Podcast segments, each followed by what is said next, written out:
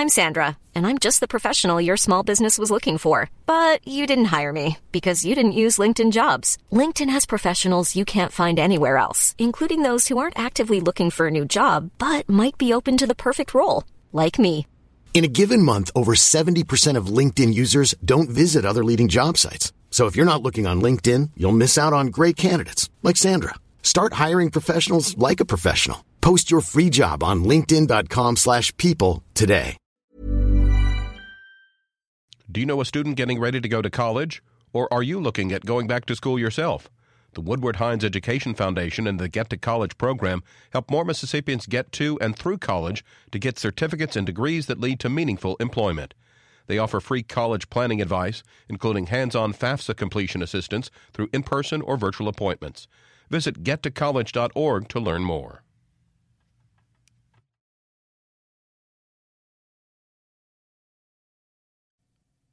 Support for MPB comes from the University of Mississippi School of Education, working to prepare the next generation of teachers, counselors, and educational leaders through online graduate degrees and hybrid doctoral programs. Details at education.olemiss.edu. Good morning. It's 8:30 on Tuesday, October 24th. I'm Karen Brown and this is Mississippi Edition on MPB Think Radio. On today's show with low to failing grades, find out what's next for Mississippi's charter schools. I don't think we should put schools in a position where one's going to succeed and one's going to suffer. We need to figure out a way to make sure that every school has what it needs to have successful outcomes. Then, in our StoryCorps segment, hear the story of a Mississippi pastor who gave up his post in the church to live his truth. And get details on the Tennessee Williams play getting its Southeastern premiere tonight. That's all coming up. This is Mississippi Edition on MPB Think Radio.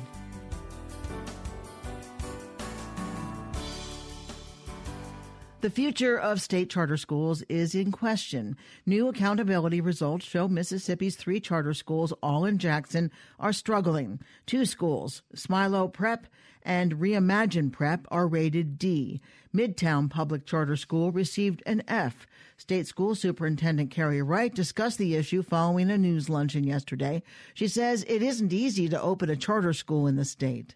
It's a very rigorous process. We work very closely with the National Association of um, Charter Boards, and they're the ones that come in and help us with um, our evaluation of the applications when they come in, et cetera.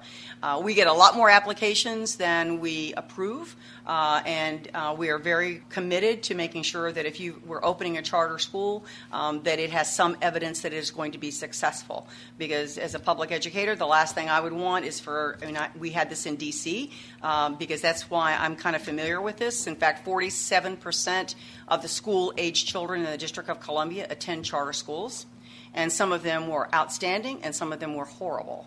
And so uh, we don't want that. There's no point in leaving a school that's underperforming, that's a public school, to go to another underperforming that's a charter school. So we've held everybody to the same high standards in terms of um, making a recommendation to allow them to open.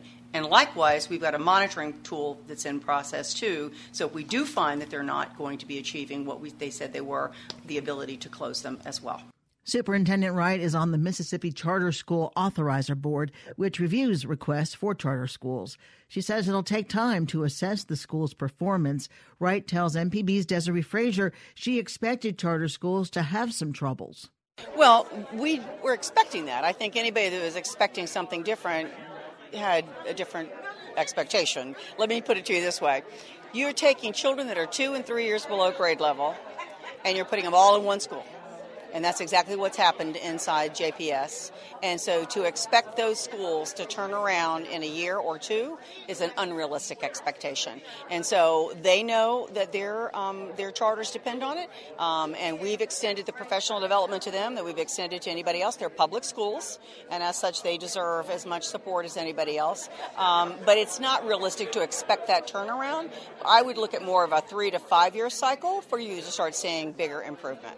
Well, one of the things that was brought up when charters were first um, talked about was that it would take the cream of the crop from the district and leave behind more struggling students. But now you're saying that's not really the case. No, that is not really the case. In fact, both of these schools, majority of these children are well below grade level. These are not students that are performing at or above grade level as a whole. So that is a that is a misnomer.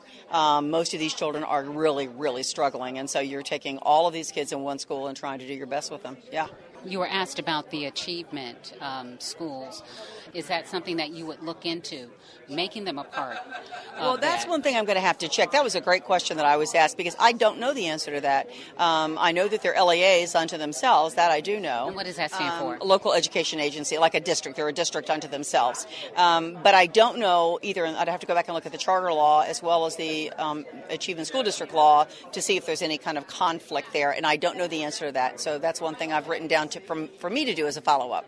So, what do you say to parents now about this situation and they're feeling like, oh no, the grades aren't where we hoped they would be in terms of the schools? yes? Oh, I tell them that to get involved with their schools and to stay encouraged because um, it take it, there's no magic bullet to improving student achievement. It is roll up your sleeves and it's a lot of hard work and a lot of long hours. And so, uh, the more parents can get involved and the more that they can help, the better. The, and they're going to be in a better position. And I know the schools will be really appreciative of that as well. Thank you very much. We appreciate your time. You're welcome. Always, always. Tommie Cardin is a member of the State Charter School Authorizer Board. He tells MPB's Mark Rigsby how he sees the school's ratings. It tells me that there's more progress that each school needs to make in order to meet the standards that we've set forth uh, in their charters. And they have, several of the schools have done well in terms of growth. Um, growth is one component of the test scores that um, the, the grades that they have. Uh, but the overall test scores um, have not been at the level that we would want them to be. And we're hoping that they're going to be able to move, continue to move in the direction that's going to cure that um, during the time of their charter. What's holding the schools back, do you think? Is it the students themselves? Is it the parent engagement? Is it economic conditions? Where, where can we wrap our brain around the root cause here? Well, I think first of all, we've got to assess the overall performance of the school. It's not just a test score. The test scores are one component of like four different components that we look at. We also look at the growth that's taking place and the proficiency levels of the students that are at the respective schools. And then you break it down and you look at growth in subgroups in the respective schools. And two years into it, there two of the schools have had experiences, two years worth of experience. One's had just one year, Smilow. The Smilow school that started out has had a very has had a strong start uh, in the overall scheme of things.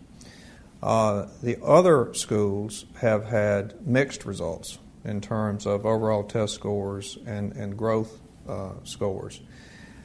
Growth has been pretty strong in the existing schools in math and science, uh, not as strong in English and language arts as we would like to see.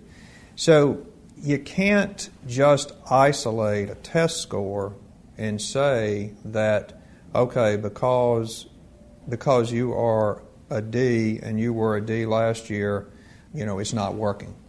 Because there are parts of it that are working and working well. And that's why you have to take a long term view of this. That, that's why we have a five year charter in place. You cannot expect overnight success. Now, I know a lot of people want that, and I understand that. We are an impatient world. We want things instantaneously.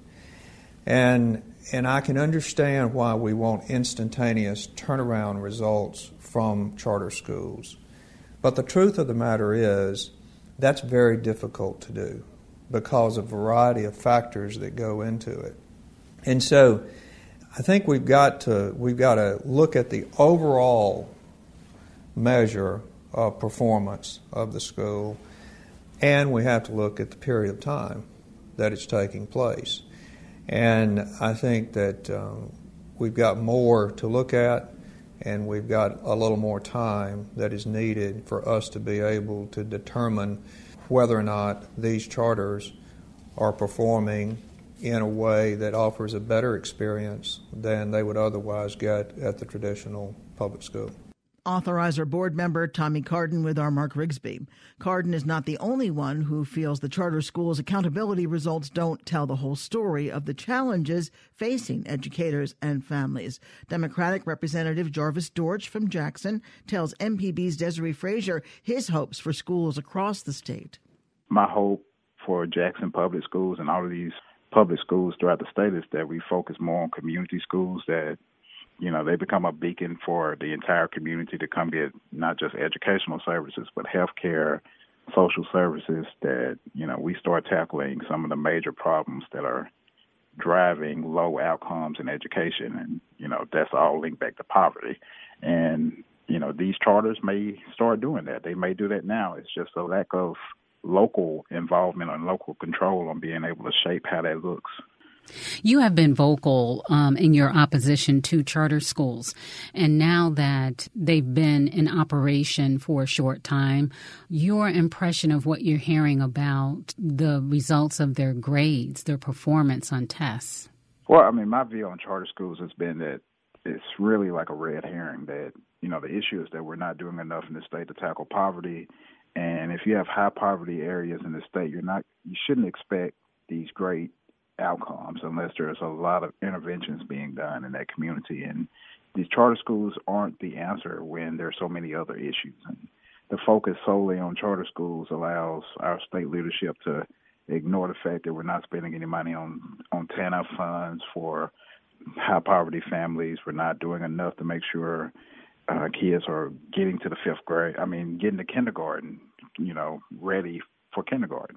So we're not putting enough money into pre-K. We're doing what we're really doing is just paying lip service to these issues by just talking about charter schools. What do you think it's going to take to bring them up? One of these charter schools is in my district, so I, I do want them to perform well. I mean, I, I don't want these kids to fail. The way I look at the rankings is that the rankings probably do not tell the entire picture of what's going on at the school. And MDE even says that in their policy handbook that these rankings don't tell you everything that you need to know about a school, but we use them in the legislature to justify just about all of the education policy that we that we pass. So I, I do think these schools should have time, but that's the same with all the other public schools. We need to make sure that people on the ground, the local communities are coming together to turn schools around that are in trouble. There are ways to do it. It just takes community involvement and really strong staff and faculty. And so the one that you're referring to in your district, that's Republic, right? Yes, Republic. And you have Midtown, which is a community was a community organization that came together and put that together, but they're struggling financially because they don't have that out of state funding that's backing them, like um, the Republic schools. When you don't have a endowment from national funders, you struggle because they're they're trying to rely on just these local tax dollars in the MAEP formula. And that tells you that we're not putting enough money in, in public education to do some of the things that these charter schools would like to do. So the public schools in Jackson or in the Delta just don't have the resources to try to do some of those interventions. Representative Jarvis Dortch, we appreciate your time and um, your insight on this important issue. Thank you. I appreciate it. In other news, State Superintendent Carey Wright says MDE is tightening accounting and purchasing procedures. State Auditor Stacy Pickering has accused the Mississippi Department of Education of breaking laws when it issued some contracts without taking bids. Superintendent Wright says an internal audit is also being conducted, so it's too early to draw any conclusions. But Wright says the hiring of Felicia Gavin as Chief Operating Officer has already led to some big changes the realignment of positions, the hiring of a compliance manager, the hiring of a new accounting director, a lot of the internal controls that we needed, she has put into place. A lot of the policies and procedures that he's asking for to be written down, they're working on that as well. Coming up in our StoryCorps segment, hear the story of a Mississippi pastor who gave up his post in the church to live his truth. This is Mississippi Edition on MPB Think Radio.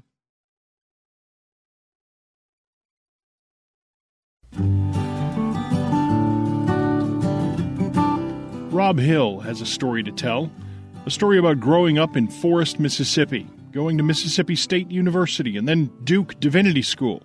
He was ordained in the United Methodist Church.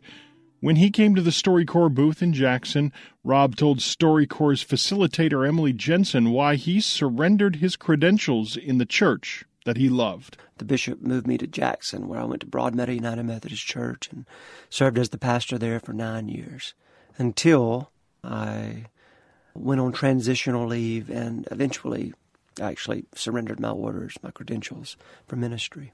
And now I am the state director for the Human Rights Campaign in Mississippi. Those two things are connected. You surrendering your credentials yeah, your well, church. Right. Can will you talk a little bit about oh, sure, that? What sure. sort of how yeah. did that all come about? Yeah. Well, the reason I had to surrender my credentials is because I wanted to live openly gay, as an openly gay man. The Methodist Church, United Methodist Church's uh, policy in the discipline, the Book of Discipline, is that you cannot be openly gay or lesbian serving as a as a clergy person. You can't be ordained, although I, I kind of did that anyway. I got ordained, but you uh, can't bless marriages or perform marriage services for gay and lesbian couples. When I desired to live openly as who I am and live fully authentically who I am with my partner, then I had to surrender my credentials. Well, I wasn't actually forced to surrender my credentials. When I told my district superintendent about the new job, he acknowledged that he already knew that I was gay, although I never said it to him because it's a don't ask, don't tell policy, basically. And that's how I was able to sort of get away with it for all these years. I hate to say it like that, but that's the way it was. He acknowledged it would be difficult to continue in, in ministry, although he was fully supportive of that and he said he would never bring charges against me. He said the reality is that someone would bring charges against me, and then the bishop would have to investigate and then decide whether to take me to a, a trial and then defrock me, so to speak. So I decided to avoid the distraction with my new job of having that all come about and decided to just surrender my credentials, which was very sad for me. What have those conversations been like, or how have your relationships changed with that church family? I really loved being there. I loved in so many ways. I, so much I loved about it was just know, just being able to care for people, being able to have a place where I could could really help impact people's lives and help change their lives. Being able to share inspirational messages um, every Sunday or challenging messages. I really loved that part of it. And I loved the relationships that I could build there. But what I found was that in, in so many instances where I got to be close to people in the congregation and I wasn't able to share that part of my life, really hindered relationships. And people expressed to me their disappointment that I couldn't share that with them. But I didn't share it because I was fearful of how they would re- they would react to it. Would they turn me in? Would they reject me as their pastor? Would they not see me as the authority that the church had laid upon me or, or granted me? So sometimes when I would tell that story to someone or, or when I would finally express that, they expressed disappointment. But they also expressed relief and gratitude that I was able to share that finally. There's a quote that I read in Parker Palmer's book, um, Let Your Life Speak, which was always hard to read because it was always about authenticity and letting your life speak. And I was not able to let my life speak fully. It's a quote from, from Rumi who says that if you are inauthentically among us, you are doing us irreparable harm. And while I always felt like I was doing good in the church, I realized that in some instances I was doing irreparable harm to many relationships I had where I couldn't share fully about who I was with people. To hear more of our conversations from the StoryCorps Mobile Tour, go to mpbonline.org. The StoryCorps Mobile Tour visited Mississippi through a partnership with the Mississippi Humanities Council, the MPB Foundation, and Mississippi Public Broadcasting. This is Mississippi Edition on MPB Think Radio. I'm Karen Brown. The bicentennial anniversary of Mississippi is being honored in many forms by the arts community. New Stage Theater in Jackson has been granted the rare opportunity to produce the southeastern premiere of Tennessee Williams' Baby Doll. The production will open tonight and run through November 5th. The feature is directed by Russ Blackwell, who has an extensive resume in film, TV, and theater. His most recent notable credits include Gordon Hopewell on the Cinemax series Banshee and Commander Lee Atkins on A&E 6. Artistic director Francine Thomas Reynolds says they're proud to accept the amazing opportunity. She tells us more about the dark comedy and drama. During this bicentennial, New Stage Theater wanted to um, celebrate Mississippi's 200 year birthday, and we thought the best way to do that would be to honor one of our country's you know most famous playwrights and he comes from Mississippi so and one of the best certainly. One of the best you know certainly the best from the south. And so we thought we would honor our cultural icon Tennessee Williams. Baby Doll mm-hmm. was a movie. It was when was it adapted for the stage? Okay, it was first on the stage as a one act called 27 Wagons Full of Cotton and a few others. He also, Tennessee Williams also used a few other of his one acts to incorporate into the original screenplay with Elia Kazan of Baby Doll in 1956. And so it's been adapted through the years, but it was adapted to the stage in 2015 by Emily Mann and Pierre LaVille and it played there at McCarter Theater in New Jersey. And we are the fourth theater ever to produce this play. Why? well, Why one, well, one, yeah, one, it's new, it's newer, and because of the, a lot of entities are attached to Tennessee Williams because his estate is with the University of the South in Sewanee, and then there's some agents for the adapters, and then there's the agent for the university. So there's a lot of different entities, and because it's gone through, you know, is adapted for the screen, and then this has been adapted from the screenplay into a play. So there's a lot of difficulty in it. It's just new, and you have to go through a lot of different channels to get or you know have permission to do the play. And I believe it's because we're in Mississippi that we were granted the permission to do that. Well, the movie was done so long ago. I remember Right. it because I'm old, but just give us an overall view of what this play is. Well, these are characters that had been visited by Tennessee Williams in different plays. Um, and you'll, if you know Tennessee, 27 Wagons Full of Cotton, you see the Archie Meighan and um, Baby Doll, his young, young wife, who's um, going to be 20, you know, in a few days. And a plantation burns down, and the manager of the plantation is a Sicilian. Silva Vaccaro, and he comes over to the uh, the house, the Archie Lee and Baby Doll's house, and he wants to have his cotton ginned. Um, through the course of the events of the play, all taking place like overnight, um, you find out how and why that plantation was burned, and how Silva enacts his revenge. Um, there's a little bit of hint of relationship between Silva and Baby Doll. And then also involved in the story is Aunt Rose Comfort. And you see some um, abuse of these women by Archie Lee. So, in some ways, it's very relevant to how women are treated and how women were treated in the South at that time and how there was prejudice in the South. And in this case, it was for immigrants or people from, you know, who were Italian or Sicilian, that type of thing. Tell us about your guest director. Our guest director is Russ Blackwell, an audience that saw him last year in Best of Enemies. He played C.P. Ellis, and he's been with us as a director for other plays, To Kill a Mockingbird and All My Sons. And he's also been with us as an actor before Best of Enemies. And he's a screen and TV actor. We're just really fortunate to have someone like Russ come in and helm this play because he has some experience with Tennessee Williams. And he's also from Mississippi. So that's great. And he understands Mississippi's Delta. That was another reason why we wanted to do this play. I wanted to do a Tennessee Williams that's set in Mississippi during this 200 year anniversary. So we're lucky to have Russ. He's done a great job with the show. And when audiences come, they will see um, something different with our scenic design too. We we put you know we put a house on the stage. It's really really interesting. Now you have some events we do planned with it. Um, with the show um, to continue this celebration of Tennessee Williams. We have some high school students coming in on Thursday. Thursday is our educator preview night where we're um, giving hints of our tour selections for the season in the afternoon, and then that night teachers will attend the play. But from six thirty or six forty to seven twenty in our Hughes room um, audiences can see some scenes presented by high school students from Northwest Rankin High School and Murrah APAC in Jackson. They can see some monologues that they did at the Tennessee Williams Festival in Clarksdale recently. And that's, of course, free for anybody to come and see those monologues. And to, you know, and these students only got to do them once, so now they get to do them again, and they're real excited to Oh, I'm sure. them. I'm sure. Yeah. Now you have a website people can find out ticket availability, dates, that sort that of thing. That type of thing. Yes, we do, and that's New Stage Theater. Spelled with an R E T H E A T R E dot com. And um, please go to the website because Russ is also teaching an acting class, intensive on Saturday.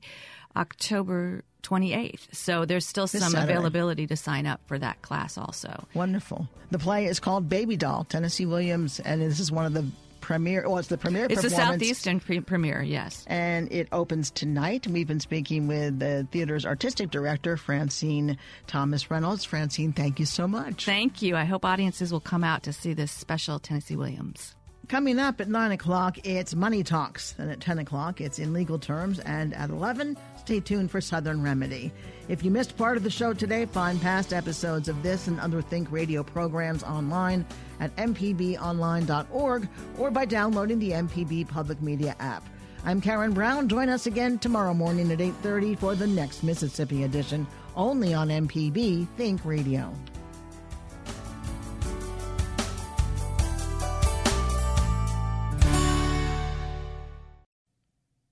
Support for MPB comes from the University of Mississippi School of Education, working to prepare the next generation of teachers, counselors, and educational leaders through online graduate degrees and hybrid doctoral programs.